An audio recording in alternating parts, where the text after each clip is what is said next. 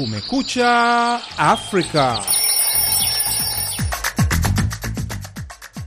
Hivi sasa ni saa 12 kamili asubuhi kwa saa za Afrika Mashariki, sawa na saa 11 alfajiri kule Afrika ya Kati. Hapa Washington DC ni saa 4 kamili usiku wa Jumatano.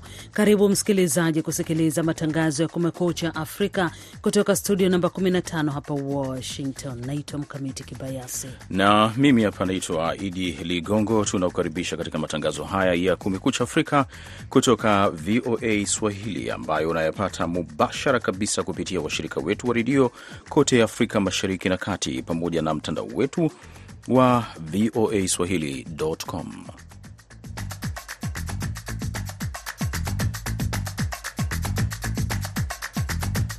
Ripoti za wakati huu kufuatia kujiuzulu kwa rais wa Harvard Claudine Gay nchini Marekani na kuweka historia ya kuhudumu kwa muda mfupi zaidi kuliko waliomtangulia. Je, mchambuzi wa siasa anatoa tathmini gani?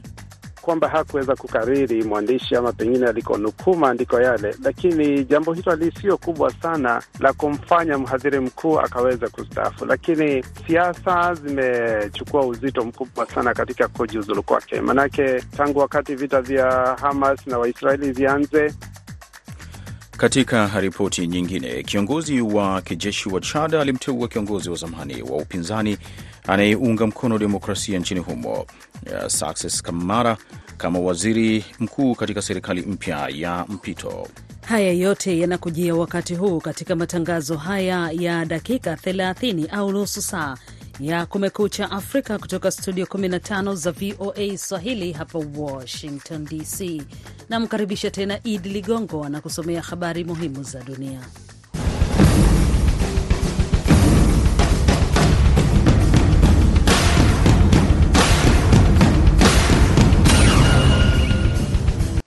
Mahakama ya juu ya Umoja wa Mataifa itasikiliza shauri la Afrika Kusini na Israel wiki ijayo baada ya Pretoria kufungua kesi kwa kile ilichokiita mauaji ya kimbari huko Israel katika ukanda wa Gaza.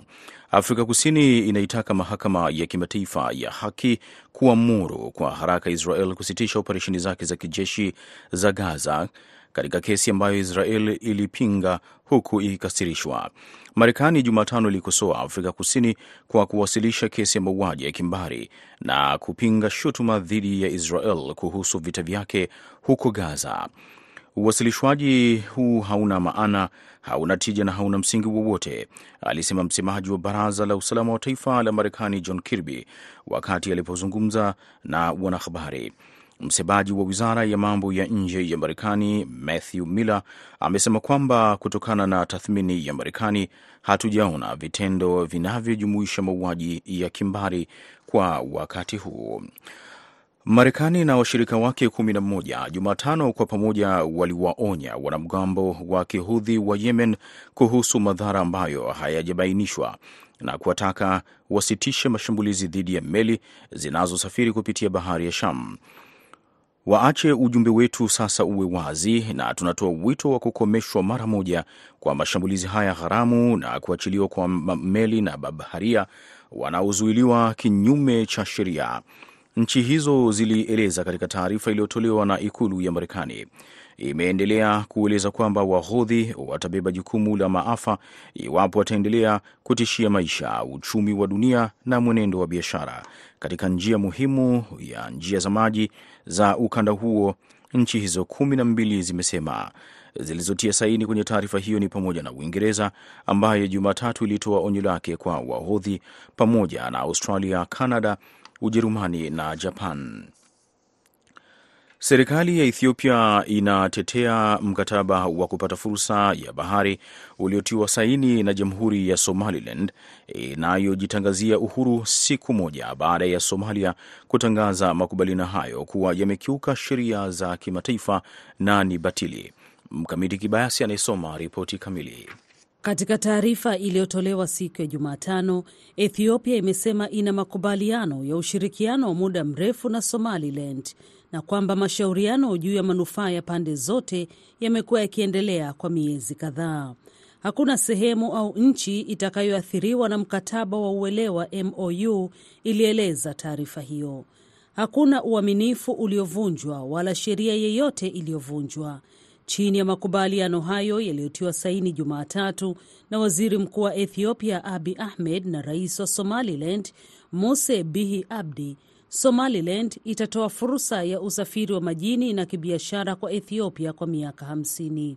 Somaliland pia ilisema kuwa Ethiopia itaitambua rasmi Jamhuri ya Somaliland kama nchi huru mara tu makubaliano hayo yatakaposainiwa rasmi. Ethiopia haikuthibitisha wazi au kukana sehemu hiyo ya makubaliano.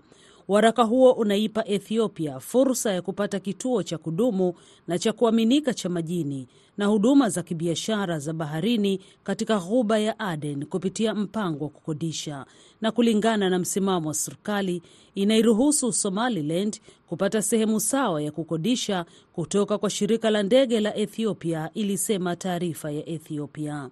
Zaidi ya hayo, pia inajumuisha masharti kwa serikali ya Ethiopia kufanya tathmini ya kina kuelekea kuchukua nafasi kuhusu juhudi za Somaliland kutambuliwa zaidi. Unaendelea kusikiliza habari hizi za dunia kutoka idhaa ya Kiswahili ya Sauti ya Amerika ikitangaza kutoka Washington DC. Waziri wa mambo ya nje wa Marekani Antony Blinken ataondoka leo Alhamisi kuelekea Mashariki ya Kati, ikiwa ni pamoja na kusimama nchini Israel huku Marekani ikiendelea na mashauriano ya kidiplomasia kuhusu mzozo wa Israel na Gaza, afisa mwandamizi wa Marekani amesema Jumatano. Afisa huyo aliwaeleza waandishi wa habari kwa masharti ya kutotajwa jina. Amesema mjumbe wa kidiplomasia wa Marekani Amos Hochstein pia atasafiri mpaka Israel kujaribu kutuliza mivutano kati ya Israel na Hezbollah. Waziri Blinken anaondoka leo usiku ambapo atakuwa na vituo vyake viwili katika miji mikuu kadhaa pamoja na Israel. Afisa huyo amesema bila ya kutoa maelezo zaidi. Rais wa Marekani Joe Biden alizungumza kwa njia ya simu na waziri mkuu wa Israel Benjamin Netanyahu hivi karibuni, akifanya kazi ya kuboresha ufikiwaji wa Gaza kwa ajili ya misaada ya kibinadamu na kuachiliwa kwa mateka wanaoshikiliwa na Hamas. Na rais wa zamani wa Marekani Donald Trump Jumatano aliomba mahakama ya juu ya Marekani kubatilisha uamuzi wa kuzuia ugombea wake katika jimbo la Colorado na kuanzisha mzozo wa hali ya juu kuhusu iwapo kifungu cha katiba kinachokataza wale wanaojihusisha na uasi kuto kutomaliza medani zake za kisiasa. Trump alikata rufaa dhidi ya uamuzi ulioungwa mkono na majaji wanne dhidi ya watatu mwezi Desemba na mahakama ya juu ya Colorado, ambayo ilikuwa mara ya kwanza katika historia kutumia kifungu cha tatu cha marekebisho ya 14 ya katiba ambacho kilitumiwa kumzuia mgombea urais kuwepo kwenye karatasi ya kura. Mahakama iliona kwamba ushiriki wa Trump katika tukio la Januari 6 mwaka 2021 katika bunge la Marekani lilimnyima haki ya kifungu hicho. Sheria hiyo imetumika kwa kiasi kidogo katika historia ya Marekani, na hivyo mahakama ya juu ya Marekani haina uamuzi wa mfano juu ya shauri hilo.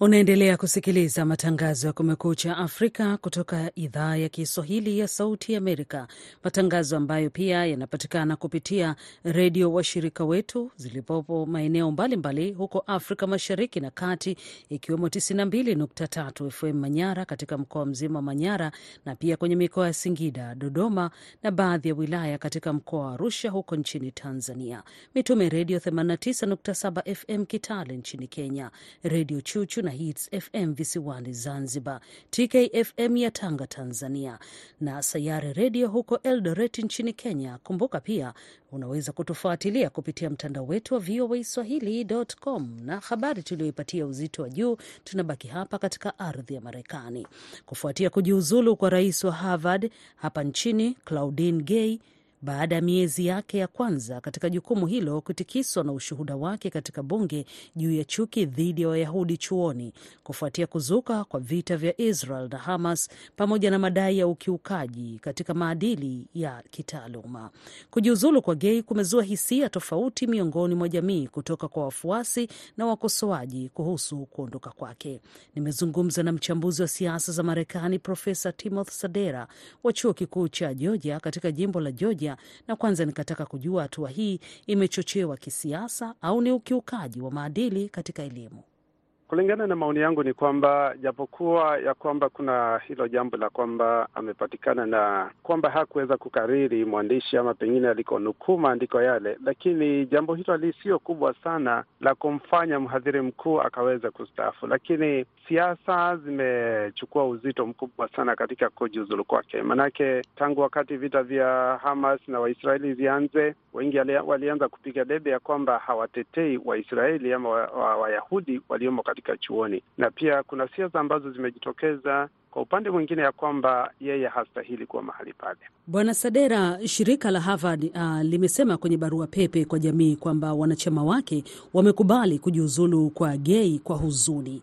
Maneno haya ukiyaangazia kwa mapana, je, Harvard yenyewe haikutaka Gay aondoke au ni ujumbe gani wanajaribu kutuma kwa jamii kuhusiana na hatua ya kujiuzulu kwa mwanamke huyo ambaye pia ni mwanamke mweusi? Naona kwamba kuna kule kudumisha hadhi ya chuo chenyewe, maanake uh, tumeona ya kwamba kuna wengi walioondoa misaada yao kwa chuo hicho. Kwa hivyo, kwa mfano, ukiangalia yule aliyeondoa milioni mia moja kwa kama yule ambaye ni mdhamini mkuu na wengine wengi ambao tayari walikuwa wameamua kwamba watajiondoa, hivyo ni kumaanisha ya kwamba lazima Harvard ingekubali kuondoka kwake lakini uh, linaloonekana ni kwamba kulikuwa na mshtusho, mshtuko ambao pengine wengine hawakutarajia, lakini msukumo wenyewe sasa hivi ukiingilia kisiasa, uh, pia kuna uh, ule mvutano wa wanafunzi, walimu pia nao wakaingia pale katikati.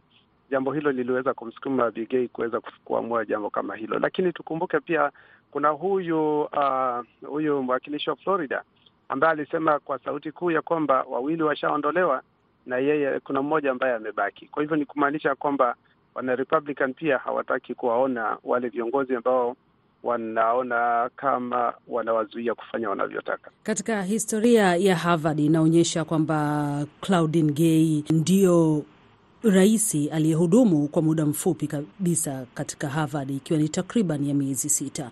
Kwa wakati huu, nani anayeweza kushika wadhifa wa uongozi wa Harvard? Uh, ukiangalia Uh, kujiuzuru kwake Bigei ni kwamba kwanza tuone ya kwamba ni Mwafrika ambaye alikuwa amejitolea kuleta hadhi ya umoja, ushirikiano wa watu wa mataifa mbalimbali na pengine uh, watu wa jinsia mbalimbali, lakini inaonekana ya kwamba sasa hivi siasa zilizomo ni kwamba wataweza kumchukua pengine mtu ambaye wanasema ya kwamba ndiye anastahili. Kwa wakati huu ni mgumu, ijapokuwa kuna kamati ya uteuzi.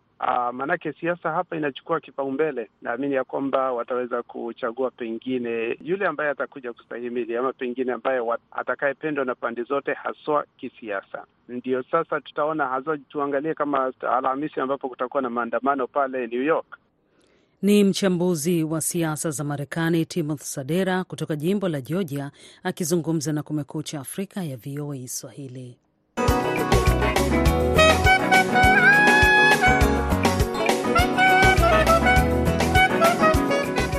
Na msikilizaji, ili kukupatia habari zaidi za dunia, tunarejea tena kwake Id Ligongo.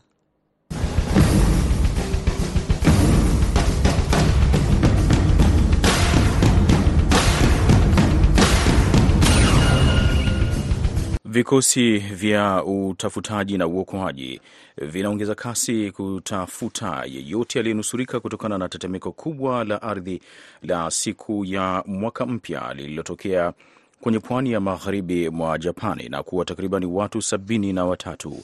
Zaidi ya watu mia tatu wamejeruhiwa na watu 15 wameorodheshwa rasmi kama wamepotea. Zaidi ya saa 40 zimepita. Hizi ni mbio za kukabiliana na muda na ninahisi kwamba tukio katika wakati muhimu. Waziri Mkuu Fumio Kishida aliwaambia waandishi wa habari. Ameongeza kusema kwamba wamepokea ripoti kwamba watu wengi bado wanasubiri kuokolewa chini ya majengo yaliyoporomoka. Uharibifu kwa kiasi kikubwa ulitokana na tetemeko la ardhi la Jumatatu la kiwango cha 7.6 kwa kipimo cha Rikta lililotokea katika mkoa wa Ishikawa kwenye kisiwa cha Hoshino, huku nyumba na majengo mengi yakiharibiwa au kubomoka kabisa na idadi isiyojulikana ya watu wamekwama kwenye vifusi. Na serikali ya Mexico imewaokoa wahamiaji 31 wakiwemo wanawake na watoto waliotekwa mwishoni mwa juma katika jimbo la kaskazini mwa Mexico la Tamaulipas, maafisa walitangaza Jumatano. Msemaji wa rais Jesus Ramirez alithibitisha uokoaji huo kwenye mtandao wa kijamii wa X, zamani Twitter. Tayari wapo mikononi mwa mamlaka na wanaendelea na uchunguzi wa kimatibabu unaostahili. Alieleza vilevile katika hali hiyo walionyesha picha iliwaonyesha wanaume na wanawake na watoto waliokuwa wamekamatwa. Wahamiaji hao walikuwa salama na wenye afya njema. Waziri wa mambo ya ndani wa Mexico Luisa Alcalde aliandika kwenye mtandao wa X akinukuu habari kutoka kwa gavana wa jimbo hilo. Watu wenye silaha waliwateka wahamiaji hao Jumamosi kutoka katika basi kwenye barabara kuu katika manispaa ya Reynosa karibu na mpaka wa Mexico na Marekani. Basi hilo lilikuwa likielekea uh, Matamoros ng'ambo ya Brownsville katika jimbo la Marekani, Texas.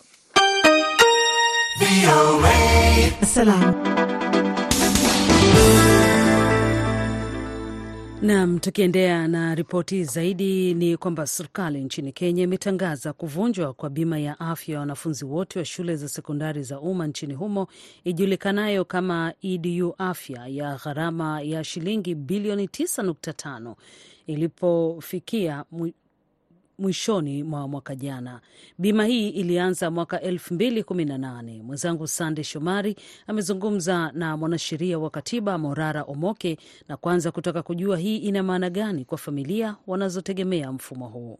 Kwa maoni yangu, ningesema kwamba hilo ni ni linathibitisha kweli kwamba uchumi wa taifa letu unaendelea kudidimia, kwa sababu hiyo ni kwa, kwa maoni yangu ni ishara kwamba serikali haina uwezo wa kushughulikia mambo yale muhimu zaidi kama afya na mambo ya elimu na pia ujenzi ujenzi kama wa barabara na uh, njia zingine.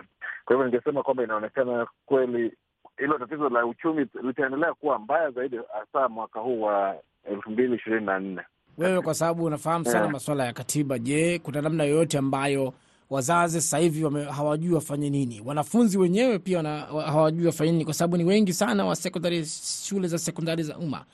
Pengine kwa upande huo eh, unaonaje kikatiba, inaweza kupingwa au nini kinaweza kufanyika? Labda katika katika ka, ile ukiangalia katika katiba kuna vipengee ambavyo vina vinasema kwamba serikali inafaa iweze kushughulikia mambo muhimu kama hayo ya afya, hasa mambo ya afya. Kwa hivyo ukiangalia katika ile, kwa kutumia hivi vipengee vya katiba, mtu anaweza kuenda kotini aseme kwamba serikali imeanza imeanza kulegea katika hilo jukumu la kushughulikia mambo ya afya, hasa mambo ya afya ukiangalia hapo. Lakini tunaweza kusema pia kwamba serikali inaweza kusema kwamba kwa, kwa, kwa ule kwa yale wakiangalia yale ule uwezo wa serikali wakati huo hauwezi kushughulikia kila jambo, lakini ningesema kwamba katiba inaweza pingwa kwamba serikali inaanza kulegea hapa, na kitu ambacho kimeonekana hapa pia ni idadi kubwa sana ya wanafunzi ambao watakosa hii bima ya afya, na hasa e, kuna baadhi ya wazazi wakizungumza, wana watoto ambao wana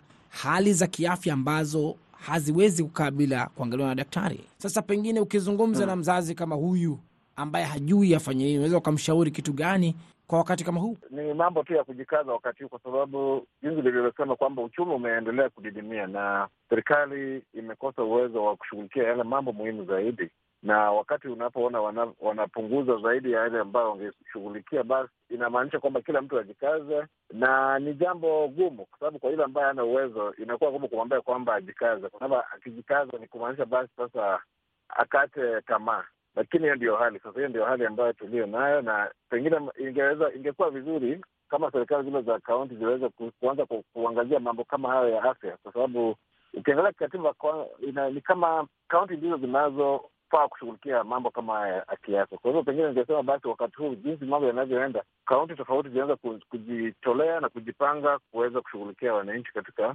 mambo kama haya. Ni mwanasheria wa katiba nchini Kenya, Morara Omoke akizungumza na Kumekucha Afrika. Kiongozi wa kijeshi wa Chad amemteua kiongozi wa zamani wa upinzani anayeunga mkono demokrasia Success Masra kuwa waziri mkuu katika serikali mpya ya mpito. Upinzani na makundi ya kiraia yana wasiwasi kwamba Masra ambaye ni karibuni alirejea kutoka uhamishoni, kama ataweza kumshawishi mtawala wa kijeshi Mahamat Idris Debi kuachia madaraka. Lakini Masra anasema uteuzi wake haumzuii kuhakikisha Chad inafanya uchaguzi baadaye mwaka huu na kurejea katika utawala wa kiraia. Ripoti ya Moki Edwin Kindeka kutoka Cameroon inasimuliwa hapa na Mkamiti Kibayasi. Mahamat Ahmad Al Habo, katibu mkuu wa rais wa Chad na msaidizi wa karibu wa mtawala wa kijeshi Jenerali Mahamat Idris Deby, akisoma majina ya wajumbe wa serikali mpya. Alhabo anasema serikali mpya ambayo anasema itaiandaa Chad kwa ajili ya kurejea katika utawala wa kiraia ilipewa jina baada ya kushauriana na kiongozi wa zamani wa upinzani Success Masra ambaye Debi alimteua kuwa waziri mkuu wa mpito wa Chad siku ya Jumatatu. Masra alichukua nafasi ya Saleh Kebzabo aliyeteuliwa na Debi ambaye alihudumu kama waziri mkuu kwa miezi kumi na minne. Siku ya Jumapili, Debi alisema kuwa amekubali kujiuzulu kwa Kebzabo kufuatia kupitishwa kwa katiba mpya. Wiki iliyopita mahakama ya juu ya Chad iliidhinisha matokeo ya kura ya maoni ambapo asilimia 85 ya raia wa Chad walipiga kura kuunga mkono waraka huo mpya. Neatobei Bidi Valentin ni rais wa chama cha African Party for Peace and Justice chenye makao yake makuu Njamena. Siamini Mahamat Idris Debi alishauriana na Masra kabla ya kutaja na kuunda serikali mpya yenye wajumbe 41 siku ya Jumanne, kabla ya waziri mkuu mpya na serikali yake kuteuliwa. Asasi za kiraia na upinzani wa kisiasa ikiwa ni pamoja na Masra walimtaka Debi kuipunguza serikali ya mpito ya Chad kwa nusu. Neitobei amesema idadi kubwa ya wajumbe wa serikali ya mpito walioteuliwa na Debi ni familia na marafiki wa jenerali wa jeshi. Makundi ya asasi za kiraia nchini Chad yanasema Masra na baadhi ya wanachama wa zamani wa upinzani katika serikali mpya hawataweza kumzuia kiongozi huyo wa kijeshi kuendelea na utawala wa kiimla wa familia yake kinyume cha sheria. Baba yake Debi Idris Debi Itno, aliiongoza Chad kwa miongo mitatu kabla ya kufariki hapo April mwaka 2021 akiwa mstari wa mbele katika mapambano dhidi ya waasi wa kaskazini. Deby mtoto alikuwa aongoze baraza la mpito, lakini hapo Oktoba 8 mwaka 2022 alilivunja baraza hilo na alitangaza mwenyewe kuwa rais wa mpito. Masra aliongoza maelfu ya raia katika maandamano ya mitaani dhidi ya kile alichokiita utawala wa chuma wa Debi na juhudi zake za kuendeleza nasaba ya baba yake. Makundi ya kutetea haki za binadamu yanaripoti kwamba vikosi vya usalama viliwaua watu 50 kuwajeruhi mia tatu na kuwakamata mamia kadhaa wakati wa maandamano hayo. Masra alikimbilia Marekani kupitia nchi jirani ya Cameroon, lakini alirejea Novemba tatu baada ya kufikia makubaliano na Deby. Makundi ya asasi za kiraia yanasema yalishangazwa wakati Masra alipoanza kuwahimiza wapiga kura kushiriki katika kura ya maoni ya katiba ambayo makundi ya upinzani yaliita ni aibu ili kuongeza utawala wa Deby. Upinzani nchini Chad unasema kwa kukubali wadhifa wa waziri mkuu, Masra ameondoa matumaini ya raia wengi ambao walithamini umaarufu wake wa kulazimisha utawala wa kijeshi kujiuzulu. Masra anasema uteuzi wake haumzuii kushinikiza uchaguzi wa kidemokrasia ili kurejea kwenye utaratibu wa kikatiba.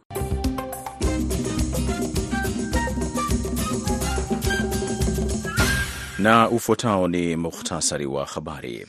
Mahakama ya juu ya Umoja wa Mataifa itasikiliza shauri la Afrika Kusini na Israel wiki ijayo baada ya Pretoria kufungua kesi kwa kile ilichokiita mauaji ya kimbari ya Israel huko Gaza. Afrika Kusini inataka mahakama ya kimataifa ya haki kuamuru kwa haraka Israel kusitisha operesheni zake za kijeshi za Gaza katika kesi ambayo Israel imepinga huku ikikasirishwa vikali. Marekani na washirika wake 11 Jumatano pamoja waliwaonya wanamgambo wa kihodhi wa Yemen kuhusu madhara ambayo hayajabainishwa na kuwataka wasitishe mashambulizi dhidi ya meli zinazosafiri kupitia bahari ya Sham. Serikali ya Ethiopia inatetea mkataba wa kupata fursa ya bahari uliotiwa saini na Jamhuri ya Somaliland iliyojitangazia uhuru siku moja baada ya Somalia kutangaza makubaliano hayo kuwa yamekiuka sheria za kimataifa na ni batili. Waziri wa mambo ya nje wa Marekani Antony Blinken ataondoka leo Alhamisi kuelekea Mashariki ya Kati, ikiwa ni pamoja na kusimama nchini Israel, huku Marekani ikiendelea na mashauriano ya kidiplomasia kuhusu mzozo wa Israel na Gaza, afisa mwandamizi wa Marekani amesema Jumatano. Afisa huyo akiwaeleza waandishi wa habari kwa masharti ya kutotajwa jina, amesema mjumbe wa kidiplomasia wa Marekani Amosi Hochstein pia atasafiri mpaka Israel kujaribu kutuliza mivutano kati ya Israel na Hezbollah. Rais wa zamani wa Marekani Donald Trump Jumatano aliomba mahakama ya juu ya Marekani kubatilisha uamuzi wa kuzuia ugombea wake katika jimbo la Colorado. Muktasari wa habari ndio unakamilisha matangazo ya Kumekucha Afrika kutoka studio 15 hapa Washington DC. Matangazo haya ambayo mwongozaji wake ni Dadi Balawe, nimeshirikiana na Id Ligongo. Mimi naitwa Mkamiti Kibayasi. Kuwa na wakati mzuri popote pale unaposikiliza VOA Swahili.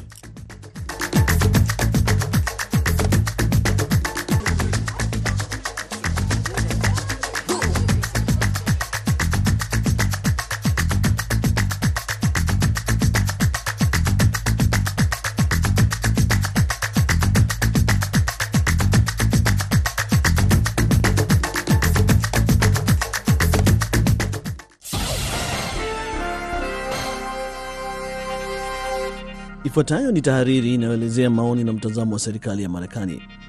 Tangu mwanzoni mwa Disemba, ikiwa chini ya mwezi mmoja tangu mashambulizi ya kigaidi ya Hamas dhidi ya raia wa Israel, Wahudhi wa Yemen wanaoungwa mkono na Iran walianza kufanya mashambulizi ya karibu kila siku ya droni na makombora dhidi ya meli za kibiashara kwenye eneo la bahari la Bab el Mandeb na Hormuz.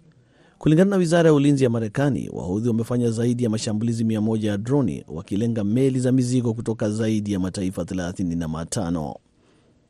Eneo la Bab el Mandeb Strait linaunganisha bahari ya Shamu na kuba ya Eden, wakati lile la Strait ya Hormuz likiunganisha kuba ya Eden na bahari ya Arabia, maeneo ambayo ni muhimu kwa safari za meli. Ongezeko la mashambulizi ya Wahodhi ya hivi karibuni kutoka Yemen yanatishia biashara pamoja na maisha ya mabaharia, wakati yakikiuka sheria za kimataifa, amesema waziri wa ulinzi wa Marekani Lloyd Austin. Haya mashambulizi ni ya kiholela, hatari na yahujumu sheria za kimataifa, na kwa hivyo tunachukua hatua ya kuunda muungano wa kimataifa wa kukabiliana na tishio hilo. Hili silo tatizo la Marekani pekee, ni la kimataifa na linahitaji hatua za kimataifa, ameongeza kusema. Hapo Disemba 18 waziri Austin alitangaza kubuniwa kwa operesheni ya Prosperity Guardian ambayo ni mradi mpya wa kimataifa chini ya muungano wa vikosi vya baharini pamoja na jopo kazi la 153 linaloshughulikia usalama kwenye bahari ya Shamu. Kwenye mkutano wa kimitandao na viongozi wa ulinzi kutoka mataifa 43 na wawakilishi wa EU na NATO, waziri Austin alikemea mashambulizi hayo kwenye safari za meli za kimataifa pamoja na biashara ya kimataifa, wakati akisihi mataifa zaidi kujiunga kwenye juhudi za kuzuia mashambulizi barani baharini. Operesheni ya Prosperity Guardian inaleta pamoja mataifa tofauti katika kushughulikia changamoto za kiusalama kusini mwa bahari ya Shamu na guba ya Eden kwa lengo la kuhakikisha uhuru wa safari za meli kwa mataifa yote pamoja na kuimarisha usalama wa kieneo na kuhakikisha ustawi, amesema waziri Austin. Bahari ya Shamu ni lango muhimu la uhuru wa safari za meli pamoja na njia muhimu ya biashara za kimataifa. Mataifa yanayolenga kudumisha haki za msingi ya uhuru wa safari za meli ni lazima yaungane katika kukabiliana na changamoto zinazotolewa na kundi hilo lisilo la kiserikali, wakati likirusha silaha pamoja na droni kwa meli za mizigo kutoka mataifa tofauti, wakati zikitumia maji ya kimataifa. Hiyo ilikuwa tahariri inayoelezea maoni na mtazamo wa serikali ya Marekani.